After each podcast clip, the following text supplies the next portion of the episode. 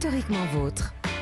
Historiquement vôtre et cette chronique que vous attendez tous, le mot de la fin de Stéphane Bern. Chaque jour, l'histoire d'une expression. Et aujourd'hui, Stéphane, l'expression la pomme de la discorde. Oui.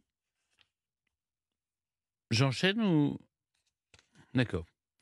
Tous les jours sur les réseaux sociaux comme dans la vraie vie, d'ailleurs, les sujets de division ne manquent pas. Rares sont les moments d'unanimité et de communion. C'est pourquoi, dans un élan de bienveillance universelle, euh, bon, à mon modeste niveau, j'ai décidé de lutter contre ça. L'expression du jour sera donc la pomme de discorde.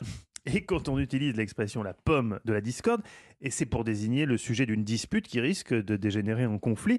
Mais alors, d'où vient cette pomme, Stéphane? Bah, comme beaucoup de choses de la mythologie grecque. Un mariage se prépare sur l'Olympe. Pélée et Tétis vont convoler. Mais c'est la boulette.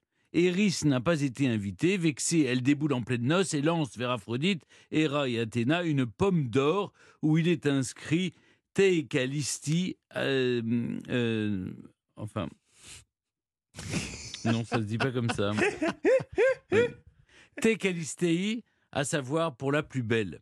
Le Aïe. fruit est précieux, mais eh, Mathieu, à qui est-il destiné Ouais, bah. Zeus aura beau tout faire pour apaiser les tensions, la querelle entre les trois divinités va entraîner la guerre de Troie. Notez que Eris, qui a lancé la pomme, s'appelle pour les Romains Discordia. C'est au XVIe siècle que l'on va commencer à utiliser la formule de pomme de la discorde. Chez les Hollandais, on dit pomme conflit. Chez les Allemands, pomme querelle. Chez les Grecs, on dit simplement pomme d'Eris.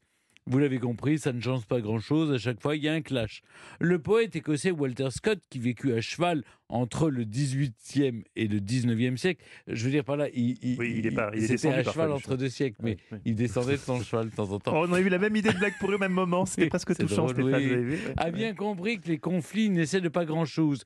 On lui doit cette citation La mère de la discorde n'est pas plus grosse qu'une aile de moucheron. Dernière précision, c'est Aphrodite qui a fini par récupérer la pomme d'or. C'était pas la déesse de l'amour pour rien. Pas de pomme de la discorde entre